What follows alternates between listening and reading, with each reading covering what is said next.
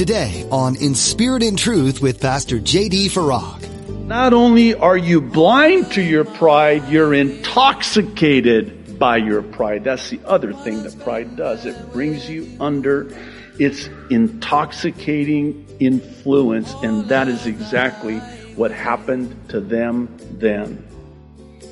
And it happens to us too, doesn't it? So, one thing about pride, it is so subtle, yet so dangerous. You're listening to In Spirit and Truth, the radio ministry of Pastor J.D. Farag of Calvary Chapel, Kaneohe. Pastor J.D. is currently teaching through the book of Isaiah. We've heard it said that pride goes before a fall. It's true. As Pastor JD teaches today, it's sneaky and subtle at times. In his study, you'll discover you're not alone. We all struggle with it, and yet there's hope and redemption in the midst of our most prideful moments. Run to Jesus in humility today. Now be sure to stay with us after today's message to hear how you can get your own copy of today's broadcast. Subscribe to the In Spirit and Truth podcast or download the In Spirit and Truth iPhone or Android mobile app. But for now, here's Pastor JD in the book of Isaiah chapter 29 with today's edition of In Spirit and Truth. The prophet Isaiah is prophesying to Israel, and sadly, he is prophesying to a people who only want to hear smooth things, not hard things, smooth things. Positive things, good things. Hey, don't, don't tell us about that. I want to hear good things. So just the smooth things, not the hard things. You know, it's amazing and it never ceases to amaze me. Wherever you're at, do you find this to be true? I know you do, but wherever you're at in God's Word is where you're at in your life. We know that God's Word is alive and active and sharper than any two edged sword, as we just studied and learned in our study in Hebrews. But it is so alive and so active that it activates and it leaps off the pages of our Bibles and comes to life because it's the Word of life and it speaks to wherever you're at in your life. And this is exactly where we're at in our lives today. It's where we're at on Sunday mornings. Just last Sunday, talking about being dull of hearing, be, becoming bored with the things of God, not wanting to hear the hard teachings. And we're also in the prophecy updates talking about in the Old Testament with the prophets like Jeremiah and Micaiah. Very interesting account with Micaiah. And he was the only one that was willing to stand up against the rest, 400 to be exact. All these prophets were speaking in the name of the Lord. Thus say, saith the Lord. And it's all good. It's all good. And then here's Micaiah who says, no, it's not. It's not good. In fact, it's, it's bad. I know you don't want to hear it, but you need to hear it because it's the truth. This is bad. This is really bad. And we live in a day now in where people don't want to hear. They just want to hear warm and fuzzy sermonettes for Christianettes, as one said. I like that one. But just, you know, be positive. None of this doom and gloom stuff. I don't want to hear that. Come on. Speak only the things that my ears are itching to hear.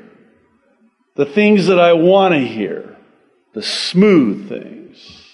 Well, let's start chapter 29, verse 1 woe again a curse to Ariel, to Ariel, the city where David dwelt. Add year to year, Let feasts come around. Yet, verse 2, I will distress Ariel. There shall be heaviness and sorrow, and it shall be to me as Ariel. I will encamp against you all around. I will lay siege against you with a mound, and I will raise siege works against you. You shall be brought down. You shall speak out of the ground. Your speech shall be low out of the dust. Your voice shall be like a medium's out of the ground, and your speech shall whisper out of the dust. Wow, we're off to a great start. How perky is this? I mean, Isaiah inspired by the Holy Spirit, is pronouncing this curse, this prophecy to Jerusalem. Another name for Jerusalem is Ariel, the city of David. And it's really a warning from God who loves them and he wants to warn them about this coming invasion from the Assyrians, which we'll talk about more here shortly. Moreover, verse 5 the multitude of your foes shall be like fine dust. You're going to be brought to dust, but I'm going to make them like fine dust. In other words, this judgment is coming upon you, but I'm also going to judge the enemies that I'm allowing to come against you. And the multitude of the terrible ones like chaff that passes away. Yes, it shall be in an instant. Suddenly, you will be punished by the Lord of hosts with thunder and earthquake and great noise, with storm and tempest and the flame of devouring fire. The multitude, verse 7, of all the nations who fight against Ariel, even all who fight against her and her fortress and distress her shall be as a dream of a night vision. This is getting interesting. Verse 8, it shall even be as when a hungry man dreams and look, he eats, but he awakes and his soul is still empty. Or as when a thirsty man dreams. And look, he drinks, but he awakes, and indeed he is faint, and his soul still craves. So the multitude of all the nations shall be who fight against Mount Zion. You know what Isaiah is declaring here? You know how it is when you wake up from a dream and realize, oh, it was just a dream. Or worse yet, how about those nightmares that are so real? I knew I shouldn't have eaten that before I went to bed. I mean, this was in 3D IMAX, that dream. It was so real. And you wake up in the morning, you're like, oh, thank you, Jesus. It was just a nightmare. Oh, thank, of course, it works both ways. Sometimes you wake up in the morning and this is real. I wish it were a nightmare or a, a dream. And no, this is, this is really happening. Well, this is what Isaiah is doing here. He's painting this picture of someone waking up from a dream only to realize it was just a dream. So here's this invading army coming against Israel, coming against Jerusalem, and it's their dreams come true, except it doesn't. This is what the targets were in their sights. Oh man, this would just be a dream come true to invade Jerusalem, and then they wake up to the reality that it did not and will not happen. And that's what the Lord declares through the prophet Isaiah. Verse 9 Pause and wonder. Blind yourselves and be blind. They are drunk, but not with wine. They stagger, but not with intoxicating drink. Well, then the question becomes, what, pray tell, are they intoxicated and blinded by if it's not drink? Oh, answer? Pride. Stay with me. Pride blinds. The one thing about pride is that it blinds you to the fact that you're proud. Let me say the same thing in a different way. This is the insidiousness of pride. You don't even know your pride. You're proud. You're blind to your own pride. And so someone might say to you, well, you're full of pride. No, I'm not. You're blind to it.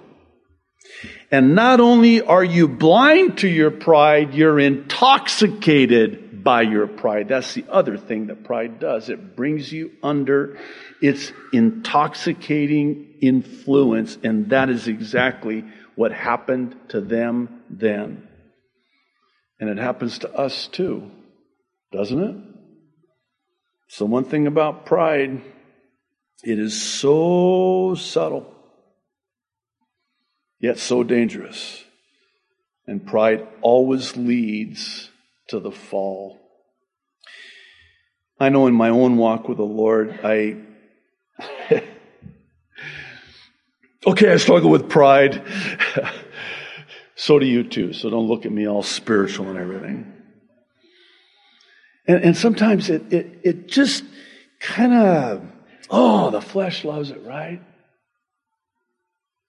And we start thinking, hey, not too bad, not too shabby. And we become full of ourselves and full of pride. And if that weren't bad enough, we are all capable of and have the propensity to become spiritually proud. Oh, that's the worst. Spiritual pride? Oof. We can become so spiritually proud that we actually are humble about our pride. And even in that state, we can become proud of our humility. You know how it is? It's called false humility, by the way. That's not humility at all. And, and what makes it so just I guess again, for lack of a better word, insidious, is that you don't realize that you're proud. You actually fancy yourself quite humble. By the way, just ask me, I'll tell you how humble of a man I am. That's what pride does. It blinds you to your current condition. It blinds you to seeing you as God sees you. And this is why it is that God deems it necessary to show us us as He sees us. I mean, you, you, you see yourself this way. Remember those memes? I, I, they're probably still around. I don't know. I don't go on social media anymore, but you know, they had the, the first picture, what my friends think I do. Uh, oh, you know what I'm talking about, right? And then what my boss thinks I do, what my parents think I do, and then there's one last picture, what I actually do. And it's quite humorous, actually.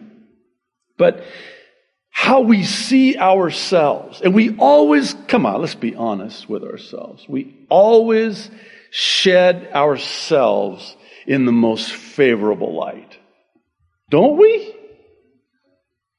When we were going through our study of the book of Proverbs, we got into the teens, the chapters that are often referred to as the contrasting proverbs. These are the proverbs where the uh, where Solomon writes that the righteous do this, but the wicked do that, and you're like, yeah, those wicked.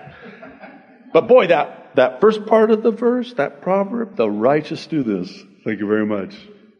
Thank you. Thank you very much. and them wicked. No, We're going to see this uh, here in a moment. Um, you got it backwards. You're the wicked. I'm sorry if I'm pointing. I'll try to. I know I'm wicked. I'm wicked. But we always shed ourselves in the most favorable of light. But God sees through that. He sees us as we really are. And the problem is, is that our pride and our arrogance and our obstinance blinds us to the reality of our true condition. And that's what Isaiah is saying here. Verse 10 For the Lord has poured out on you the spirit of deep sleep. This isn't good. and has closed your eyes, namely the prophets, and he has covered your heads, namely the seers. The whole vision, verse 11, has become to you like the words of a book that is sealed, which men deliver to one who is literate, saying, Read this, please. And he says, I cannot, for it is sealed. Then the book is delivered to one who is illiterate saying, read this, please. And he says, I am not literate. What's happening here? Well, it seems that God has sealed up, shut up, closed up his word to them. Now, lest one think that this is not fair, why would God do that? Well, this is what happens when we close our ears and eyes to the Lord. The Lord says, okay. You don't want to see it. You don't want to hear it. It's boring to you. Yawn, yawn. I'm just going to give you over to that which you want anyway.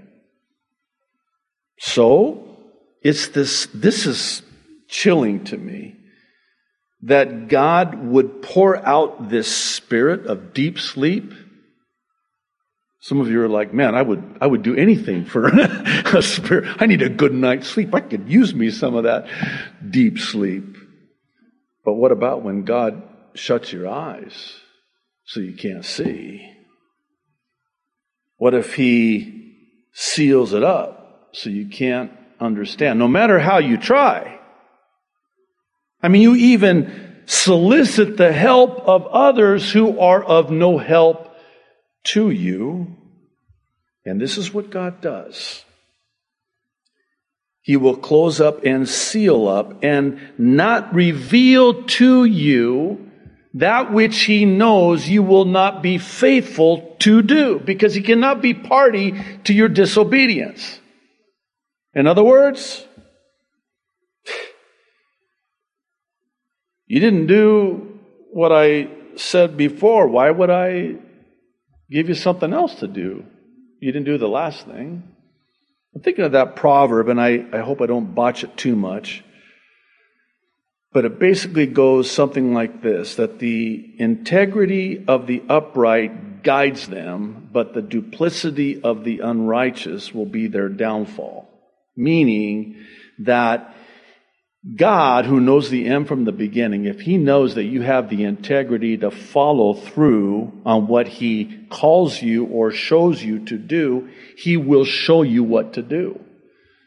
But if He knows that there's duplicity and there's really no sincerity, let alone integrity, to do what He's showing you or telling you to do, then He will close it up to you. Because if he were to reveal that to you and open that up to you, and yet you have no intention of doing it, then he becomes party to your disobedience. Does that make sense? It's an interesting word in the original language of the Old Testament because the word for guide is the same word from the Urim and the Thummim that the high priest would use to make the decisions and discern what God's will was. This is what Samuel brought with him to the house of Jesse to anoint the next king of Israel. And so God would reveal what it was that he was to do through these uh, Urim and Thummim. They would lighten up and align in a certain way, and then the priest would know this is the way. This is what God would have us to do. But here's the problem. If God knows that, you know, well, me, show me first, tell me first, and I'll decide. Nope, doesn't work that way. Doesn't work that way. Because I already know. I know you more than you know yourself, God says. and I, I, I know how you are. I know what you'll do. We were talking, uh, my daughter and I, on the way to church today. The children's ministry lesson is in Psalm 139. This is where the psalmist writes about how God knew us before we were even formed in our mother's wombs. His thoughts towards us are more numerous, incalculable, really, more numerous than the sands on the seashore. And how God knew us even before, I, to, I told her, I said, God knew you even before I met your mom. How about that?